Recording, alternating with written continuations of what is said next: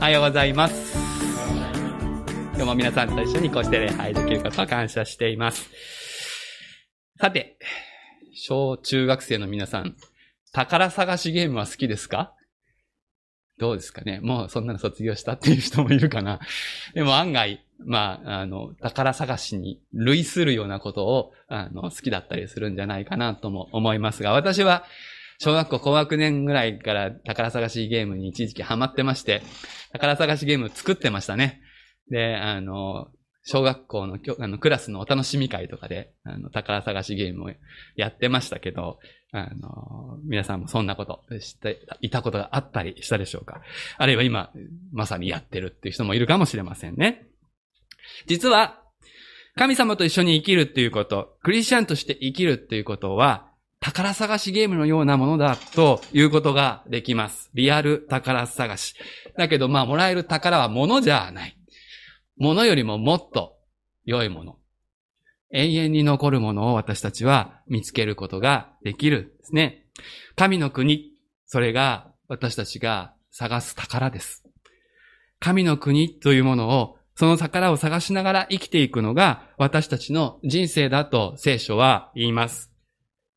で、宝探しにはヒントが大体出されますよね。いきなり探せって言われてもどこ探していいかわかんないから、なんかこう手がかりになるものをもらうわけです。それは地図だったり、何か暗号だったりするかもしれません。あるいは、もの、ゲームによってはですね、なんか特別なメガネをかけると何かが見えるようになるとかですね、そういうのもありますよね。で、神の国を探すっていうこの宝探しにもヒントがいるのです。あるいはアイテムがいるわけです。それは何か？聖書です。聖書の中でも特に福音書。これを読むと神の国の宝探しのヒントがつかめる。だから、もし皆さんの生活、皆様と一緒に信じてクリスチャンになったけど、いまいちなんだよな、楽しくないな、ワクワクしないな、というふうに思っているのなら、宝探しを始めてないからかもしれませんね。あるいは、宝探しのヒントを全然見ていない。掴んでいないのに、うん、生きてたら見つかるはずがありません。神様は私たちの人生の中にたくさんのきらめく宝を実はもう隠していてくださっている。ね。それを探しなさいと私たちに言っています。やるかやらないかは皆さん次第です。やれば見つかる。やらなければ、せっかくの宝は埋もれたままです。今日からマルコの福音書を皆さんと一緒に読んでいきたいと思っているんですけど、それは何のためか？みんなが毎日の中で、生活の中で神の国という宝を見つけるためです。そのヒントを皆さんに持って帰ってもらうためです。ここで宝を渡すわけにはいきません。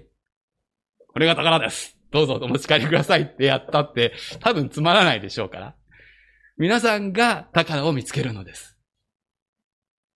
そのためのヒントと手がかりをここで受け取ってください。この後の御言葉よく聞いてください。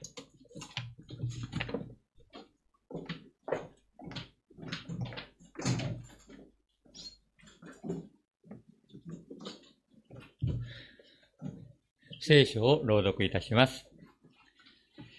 本日は、新約聖書、マルコの福音書、1章、3節から15節新約聖書、マルコの福音書、3章から15節あ、あ1章3節から15節えー、65ページになります。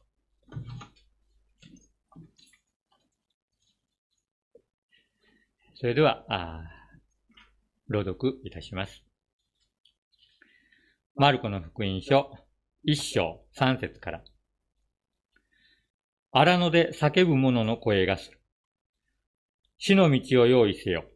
死の通られる道をまっすぐにせよ。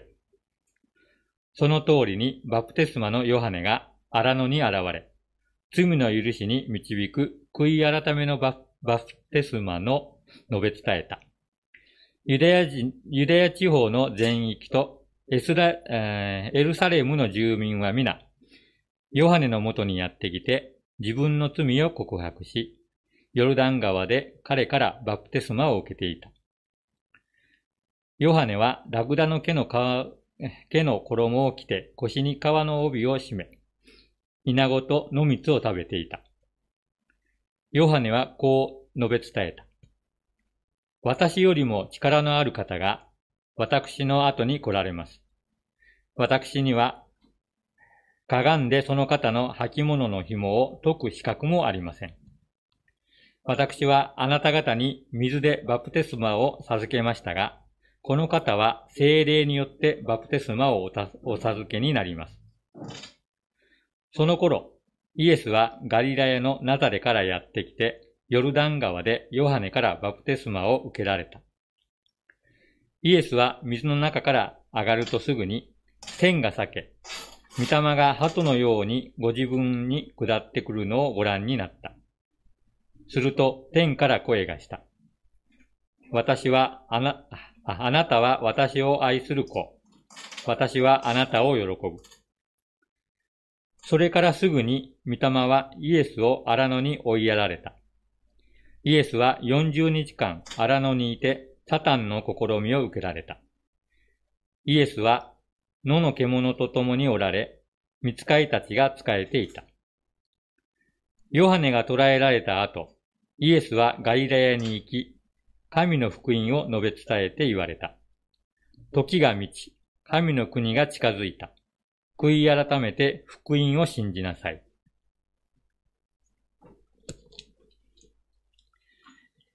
宣教、三国の起点、福音の続き、原牧師が御言葉を取り継がれます。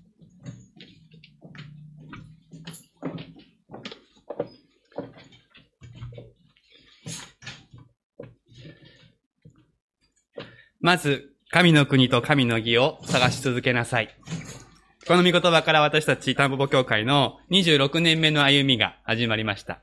先週のことです。まず、神の国と神の義を探し続けなさい。さっき宝探しだと言ったのは、この御言葉があるからです。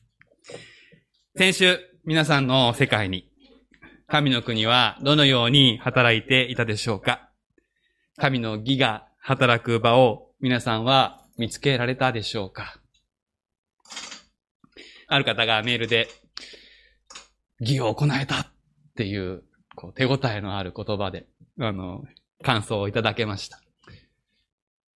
私たち、まあちょっとこう、遠慮深いから、義を行えたなんてこう、言い切るの苦手な人も多いかもしれませんけど、でも、見言葉を聞いて、ああ、ここだっていうところが見つけられて、それを実行できた喜びっていうものを、こう、メールの端々にというか、こうに感じることができ、とても嬉しかったですね。あの、私は自分に厳しいので、うん、多い、あ、自分に厳しい人は多いかな？多いと思うので、なんか、行えたっていうのをちょっとおこがましいっていうね、風に思っちゃうかもしれないですけど、でもやっぱり、行って手応えを得る、そういう宝がありますね。やっぱりそれは、あの、また時間が経てば、あの時行えたと思ったのは全然だったっていうふうに気づくかもしれないけど、それでも、やっぱり行うっていうことをやってみて、感じることを経験していくってすごく大事なことだと思います。まず神の国と神の義を探し続けなさい。この御言葉に先立って私たちは、ここに掲げられている御国が来ますようにというこの御言葉を、この一年間、最初に掲げて、進み始めています。説明するまでもありませんが、2000年の時を超えて、この祈りは祈り継がれてきました。そしてここには決定的に重要な世界観が表されているわけです。繰り返しになる方もいますが、何度でも耳に馴染ませていただきたいので言いますけれど、聖書は、御国に行けますようにと祈るように教えていません。もう今の人生には望みがないので、死後の命に期待するということではありません。神様が注目されているのは、この地、この世界、この社会、この街であり、私たちは今、この人生に集中するということが望まれています。だから、若い時にイエス様と出会うことは大切なのです。もちろん、年を示されてから、あの、イエス様と出会ったらダメだっていうことではありませんけれど、あなたの若い日に、あなたの創造者を覚えよう。それは、宝探し始める時間が早ければ、たくさん見つけられるからですよね。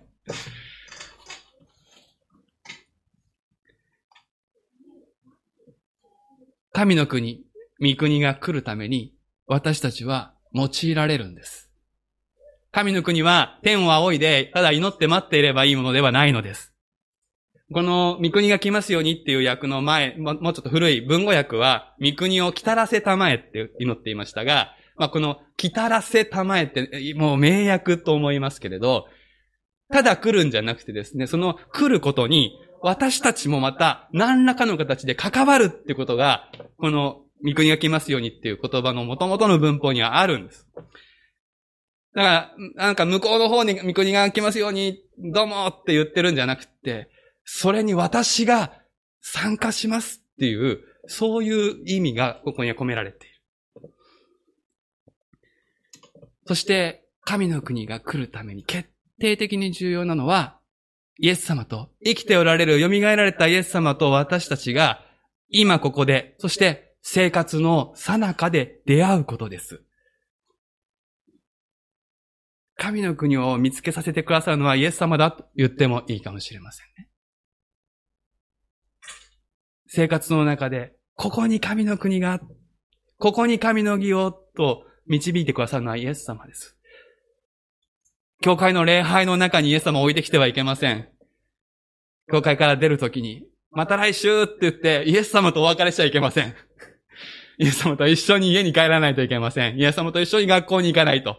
イエス様と一緒に職場に行かなければ、神の国の宝探しはできないのです。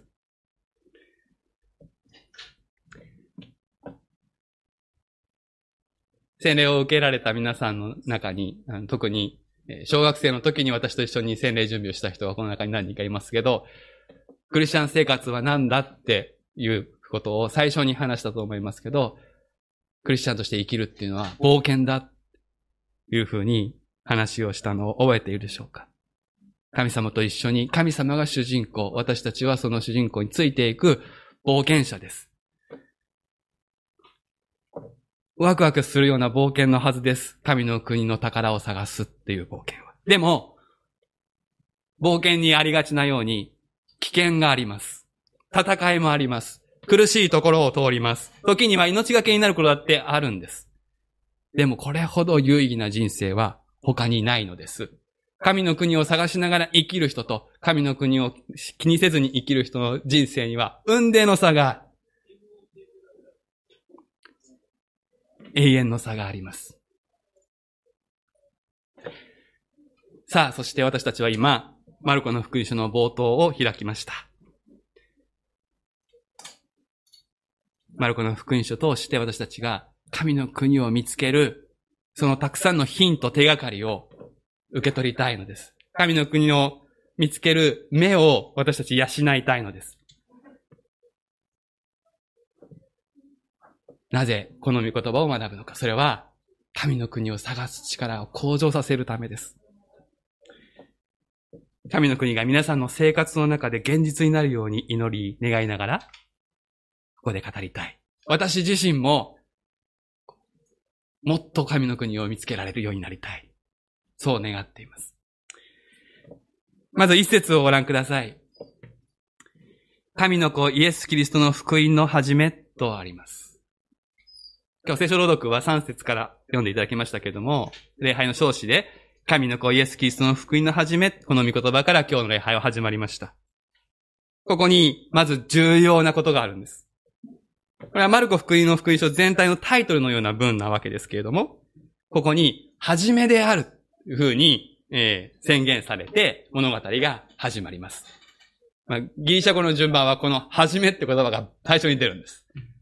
始めで、私たち始めがあるならば、終わりがあるというふうにまあ考えるのが不自然なことだと思うんですよね。ところが、このマルコの福音書には終わりはないんです。いや、マルコの福音書は終わってるんですが、マルコの福音書自体が終わってないんです。どういうことか。皆さん、マルコの福音書16章、ちょっとめくってみてください。104ページ26章ありますけど、16章の1節からは、イエス様が復活された蘇りの朝の出来事が書かれていて、8節まで続きます。で、8節の最後は、こうなっていますね。恐ろしかったからである。ここでマルコの福音書は終わります。まあ終わってるって終わってるんですけど、でも、いわゆるこれは尻切れトンボですよね。ええー、小説としても、なんか物語としても、ここで終わりはちょっとなくないっていうふうに思う終わり方です。で、この、あまりにも終わりが終わりっぽくなかったので、16章の8節以降、9節以降が書かれました。それで、あの、こう、大きな鍵括弧の中に、彼女たちはっていうふうに始まったり、9節さて週の初めの日の朝早くって始まったりして書かれている文章がありますよね。でも、この16章の9節以降は、マルコの福音書のオリジナルにはないんです。一番最初のマルコの福音書の写本をこう遡っていくと、ここはないんですね。だからこれ大きな括弧の中に入っています。つまりこれ教会の言葉としては歴史的に価値があるわけですけど、参考にはなるわけですけれど、でもこれは霊感された神の言葉だとは言い難いです。霊感された神の言葉は、この福音書をどういうわけか尻切れトンボで終わらせることにしたのです。マルコをして神様は、恐ろしかったからであるで筆を置かせたんです。それはなんでかって考えていくと、ああ、そうか。これは、これが福音の始めであって、終わらせちゃいけない物語なんだっていうことが見えてきます。もうここで福音はおしまいって完結させるんではない。言ってみれば、マルコの福音書は未完成。未完結って言ったらいいか。その意味は、この福音書を読む人が、私たちが、この神の子イエス・キリストの福音の続きを生きていく。そのことを意図して書かれている。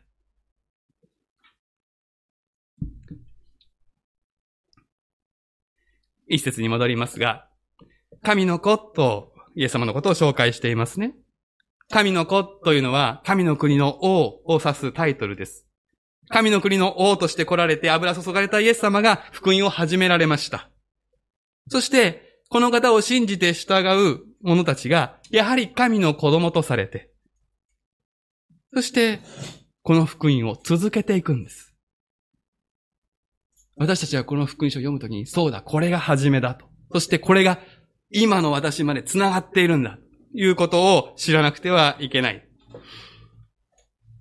私たちがこの福音を読むときに、この福音書を読むときに、私たちのうちに神の力が働き、私たちが御国の福音に生きることができるように変えられていきます。福音を続けるものとされていく。言ってみれば、この福音書は福音の DNA なんです。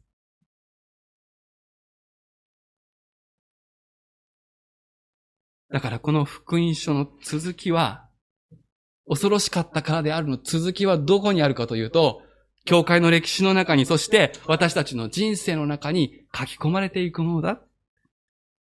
だから、この福音書はただの情報じゃない。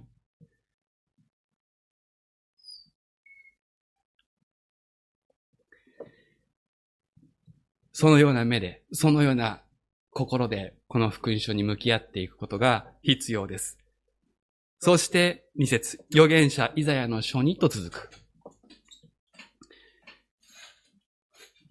預言者イザヤ、言わずとしてた旧約聖書の大預言者の一人ですけど、こう言われることによって、この福音が突然現れた、突然始まったものではなくて、預言者によって語られて準備されてきたものだということが示されます。そしてここで預言者イザヤは旧約の代表として取り上げられている。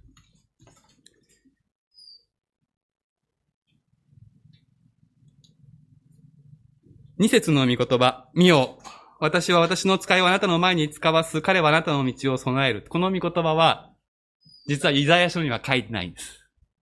預言者イザヤの書にって始まるのに、この二節の言葉を預言者イザヤ書の中探しても出てきません。この二節の御言葉は、マラキ書にあるんです。で、ここからわかります。もうこんなことユダヤ人ならすぐわかるので、これは預言者イザヤに書いてあることがそのまんまただここに書いてあったとかここに起こりましたよってそういうことを言いたいんじゃないんです。マルコは旧約聖書全体を思い巡らして、その中から二つ引用しますけど、そのことをもってこの福音が数千年を超えた旧約の物語の上にあるのだということを示そうとしています。旧約聖書で道が備えられる。そのことが、ここで示される一つのことです。だから私たちも旧約聖書を学ぶことは大事なことです。旧約聖書抜きにイエス様は理解できないからです。ただよくですね、旧約聖書は、キリストイエス様が来られるという予告で、新約聖書がキリストイエス様が来られたっていう報告だっていう言い方がされると思うんです。皆さんもそんな風に説明されたかもしれない。で、間違ってないんですけど、足りないなと思います。イエス様がなぜ来られたかというところ、イエス様が何をもって来られたかっていうことが抜けてしまっている。より正確に言えば、キリストが神の国をもたらすために来られるという予告と約束。これが旧約聖書なんです。もう、聖書の始まりから終わりまで、もう神の国で貫かれているのが聖書です。罪を許すのも、罪から清めるのも、神の国をもたらすためなんです。私たち人間の罪は、私たちが自覚する以上に、大きな問題です。神の国を遠ざけてしまう。これが旧約聖書で語られ続けた、何度も語られ続けた結論なんです。全世界に祝福の輪を広げるようにと召されたアブラハムもその子供たちも、ダビデの子供たちも、彼ら自身の罪に絡め取られて神の国をもたらすことはできなかったんです。これが旧約聖書の結論です。そしてだからこそキリストが待ち望まれたんです。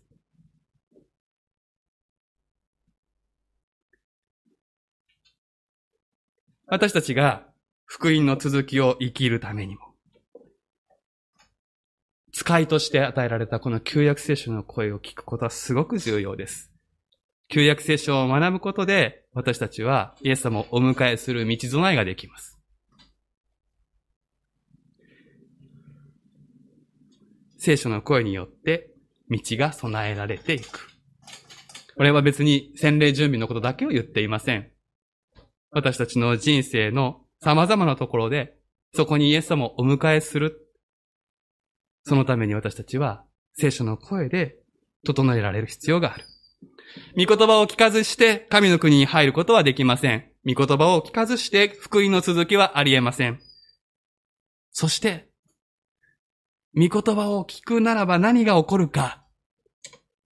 自分自身のうちに望みを失うことになり。え？聖書は私たちに命をもたらすのではないかと思うかもしれませんが、その前に私たちは自分自身のうちに望みを失うということが起こるのです。神様が豊かな命あふれる、恵みあふれる、愛あふれる方であることが分かれば分かるほどに、自分の命の乏しさ、自分の愛の貧しさ、そのことに私たちは気づかされる。自分自身が不毛な荒野であるということを知らされるのです。これが御言葉による道備えの大事なところです。聖書を読まなければ私たちは人と比べてあの人よりは私はマシ。そんな風にして考えながら生きているでしょう。でも、そういう間は神の国は来ないのです。旧約聖書を読んで、この人たちより自分はマシだなと考えている間は、実はイエス様を迎える準備はできていないんです。神の国はどこから始まるのかそれは荒野からなんです。神の国をもたらす福音はどこで聞けるのか荒野なんです。荒野で叫ぶ者の声を聞かなくては神の国は来ないんです。すなわち自分が霊的に精神的に、もう全人的に荒野にいるのだ。私は荒野だということに気づかなくては、福音は始まらない。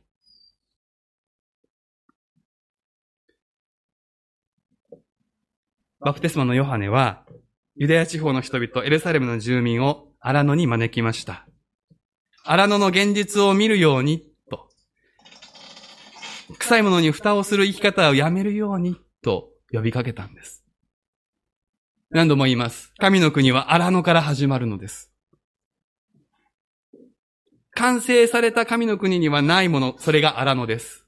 神様の命が隅々まで行き巡る神の国に荒野はありえません。だから、荒野がある、荒野を見る、荒野だと感じるということは、そこはまだ神の国ではないということを示すのです。それは私たちのプライドを傷つけるかもしれません。あなたは荒野だと。私の人生に荒野があるということを受け止めるのは、プライドに触るかもしれない。だから人は荒野を見ないようにし、街に閉じこもるように見えるところを良くしようとする。自分の潤った部分だけを見ようとするかもしれない。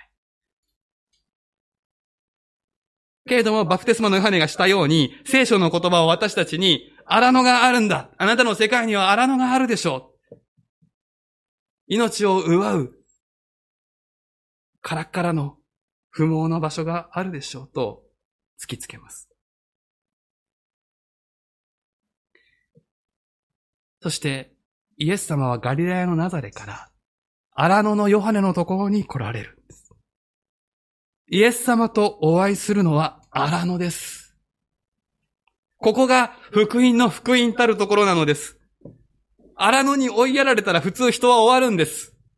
望みをなくしたら生きてはいけないんです。だから世の中では、あなたには可能性がある、あなたにはまだ望みがあるって言うでしょう。人間の望みです。その可能性を活かしなさいと世の中では語られるでしょう。自分が不毛だってことに気づいたら絶望してしまいます。けれども、そこで私たちはイエス様に出会えるんです。自分の持つ望み、自分の考える希望、自分で握っている可能性、そういうものが剥ぎ取られて、ああ、もう終わった、死んだ、と思われた場所で、イエス様は私たちに出会ってくださるんです。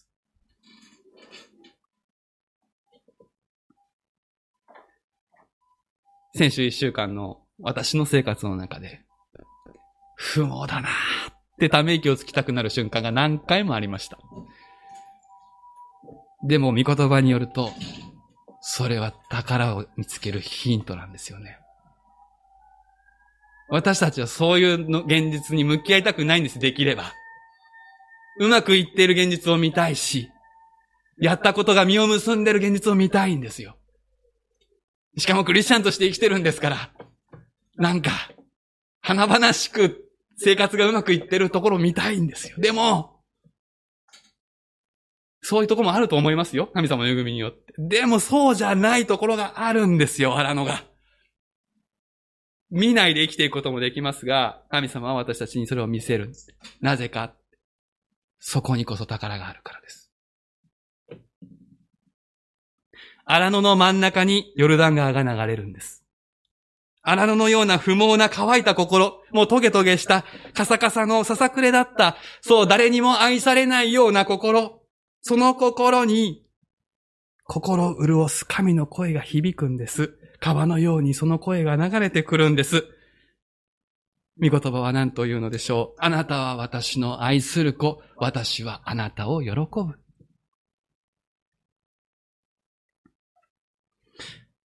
でもちょっと待ってください。皆さん思うかもしれません。この声はイエス様のものであって、私のための声ではないのではないか。あなたは私の愛する子。このあなたはイエス様であって私じゃないんではないかそうためらう方がいるかもしれません。けれどもそうじゃない。イエス様がいつこの声をかけられたのかがヒントです。鍵を握っています。イエス様はこの声をバプテスマの直後にかけられました。ヨハネが呼びかけた罪の許しに導く悔い改めのバプテスマを受けられた直後です。このバプテスマというのは、自分の心の荒野に気づいた者が、そこに主の恵みを求めて受けた、そういうものです。当時のユダヤ人たちは、多くのユダヤ人たちは、自分たちは神に選ばれたアブラハムの子孫なので、バプテスマを必要としないと考えていました。この悔い改めのバプテスマというのは、神を求める違法人たちが、改心して改修して、そして最後にバプテスマを受ける。そういう儀式でした。けれども、このバプテスマのヨハネは、それをユダヤ人にも呼びかけたわけです。違法人とあなた、何が違うというのか。神を知っていても、立法を知っていても、聖書を持ってても、それに生きてないなら、違法人と同じ荒野ではないかと、ヨハネは語りかけたわけです。そしてその罪に気づいたユダヤ人たちがバプテスマを受けました。このバプテスマにイエス様が預かったってことは驚愕のことです。驚くべきことですよ。なぜなら世界中でただ一人本当の意味でこのバプテスマをいらない。それがイエス様だからです。けれども、この方が罪の許しに導く悔い改めのバプテスマを受けられたんですね。それはどんな意味がありますか？それは、これによって私たちの罪をご自分のものとしてくださったってことです。私たちの罪人と一つになって、一つの仲間になられたんですよ。私たちの荒野をご自分のものとして受け止めてくださった。それがイエス様の洗礼の瞬間です。あれはアダムの子孫のもので、私は新しいアダムだから関係ないって言わなかったんです。同じになってくださった。そしてあの天からの声を聞いてくださった。あなたは私の愛する子、私はあなたを喜ぶと。イエス様は、すべての罪人と一つになるバプテスマを受けられた後にこの御言葉を受けられたんです。このことが示しているのは、これがただご自分への神の言葉だけでなくて、私たちの代表として、この言葉を受けてくださったのだということがわかります。だから、あなたは私の愛する子、私はあなたを喜ぶ。これは、あなたへの福音の言葉です。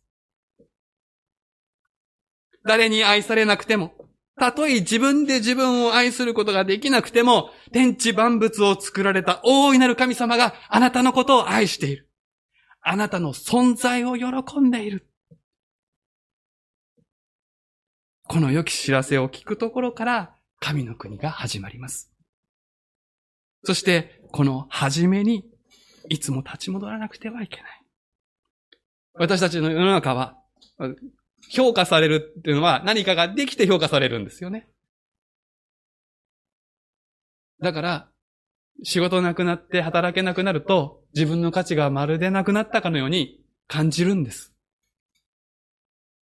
何か成果を出せている間は評価されて、認められるんです。でも、何にもしてないと、評価されない。まあ、それは、ある意味で当たり前なんですけど、私たちのな、こう、世の、世の中で生きていると、それと私たちの人、命の価値、人格の価値がすぐイコールになっちゃう。誰かに認められてないと自分は意味がないんじゃないかって思ってしまいやすい。でも違うんです。何もできていなくても。あなたの存在は永遠の神様によって喜ばれているんだ。この福音に私たちは何度でも立ち戻ってこなくてはいけません。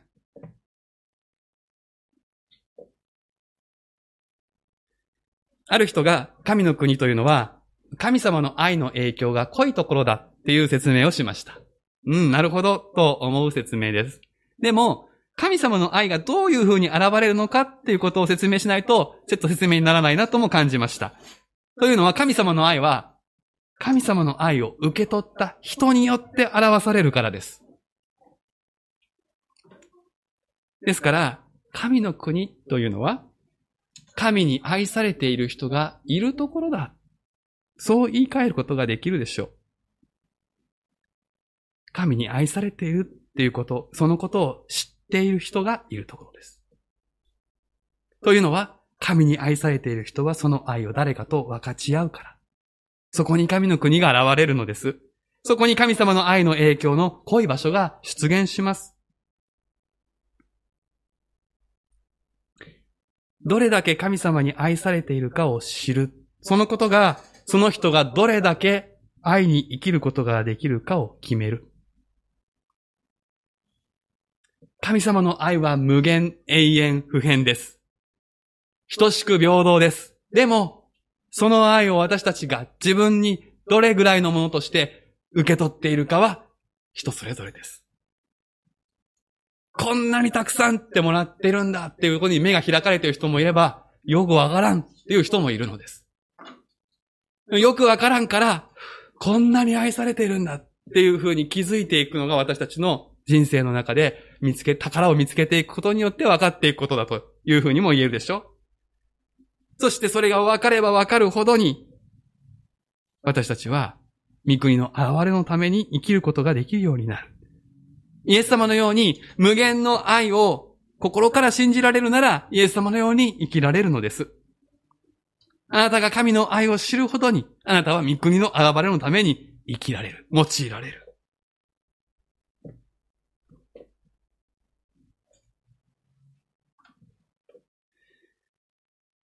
そして、神の愛の深さを知る。そのことは逆説的に自分の荒の具合を知るということに比例するんですね。自分の心がすさんでいる、自分に命を生み出すものがないっていうことに向き合うほどに、そんな私を存在丸ごと愛してくださる神様。荒野はただ荒野としてあるだけじゃなくてですね、命を奪う場所ですよね。だから私たちが誰かを傷つけたり、誰かの命を奪うようにして生きてしまうときに、荒野は立ち現れます。それは罪です。それがわかるということは苦しいことでもある。でも、その苦しさの先に、それを突き破ったところに神の愛を私たちは見つけるのです。人生を進める中で、自分がどれだけ不毛な存在かをまざまざと知らされるということがあり得ます。ありる、あ、まあ、あり得ますというか、もうあるでしょうとしか言えない。小学生ぐらいの時はそんな風に思わないかもしれない。でも高学年ぐらいになってくると気づくんじゃないでしょうか。私がいて何になるんだろうな。なんか役に立つんかな。むしろいない方がなんて思ってしまう時がやってくるんじゃないでしょうか。荒野は脅威です。福音を知らない人にとって荒野は脅威です。だから見たくないんです。でも見ざ見ざるを得なくなると、もうそこで絶望して死んでしまうことだってある。でも、神様の愛を知っている人にとって、神様の愛を知った者にとって、荒野はもはや恐れる必要のない場所です。なぜならば、それこそが、そここそが神の国の起点だからです。だから御霊は、イエス様を荒野に追いやったんですね。洗礼を受けた直後。神様に愛された者にとって、荒野はもはや脅威ではないということを、身をもって示すためです。荒野でこそ、福音は力を発揮するのです。あなたは私の愛する子。私はあなたを喜ぶ。この言葉は、どんな状況にあっても有効な永遠の言葉です。あなたが自分のことをどう思っているか、私は知りません。しかし、神様があなたをどう思っているかが重要なのです。それが人生を決め、世界を変える起点になる。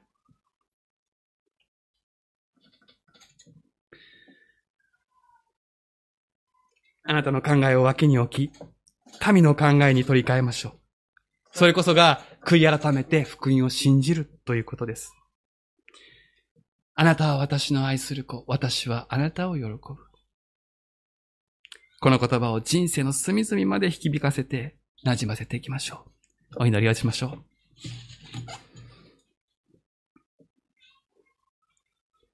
永遠の昔から私たちのために福音を備え、御言葉を持って道を備え、私たちにイエス様を紹介し、またそれぞれにイエス様との出会いを与えてくださった主よあなたに感謝します。どうか私たちが、この福音の始めからそれずに、神様あなたの福音の続きを生きるものとさせてください。私たちが向き合うべき荒野に向き合い、そこに神の声を聞くことができるように。あなたは私の愛する子、私はあなたを喜ぶというこの御言葉を握って、これを人生のあらゆるところで響かせることができるように。神様どうか私たちを導いてください。イエス様の皆でお祈りをいたします。アーメン。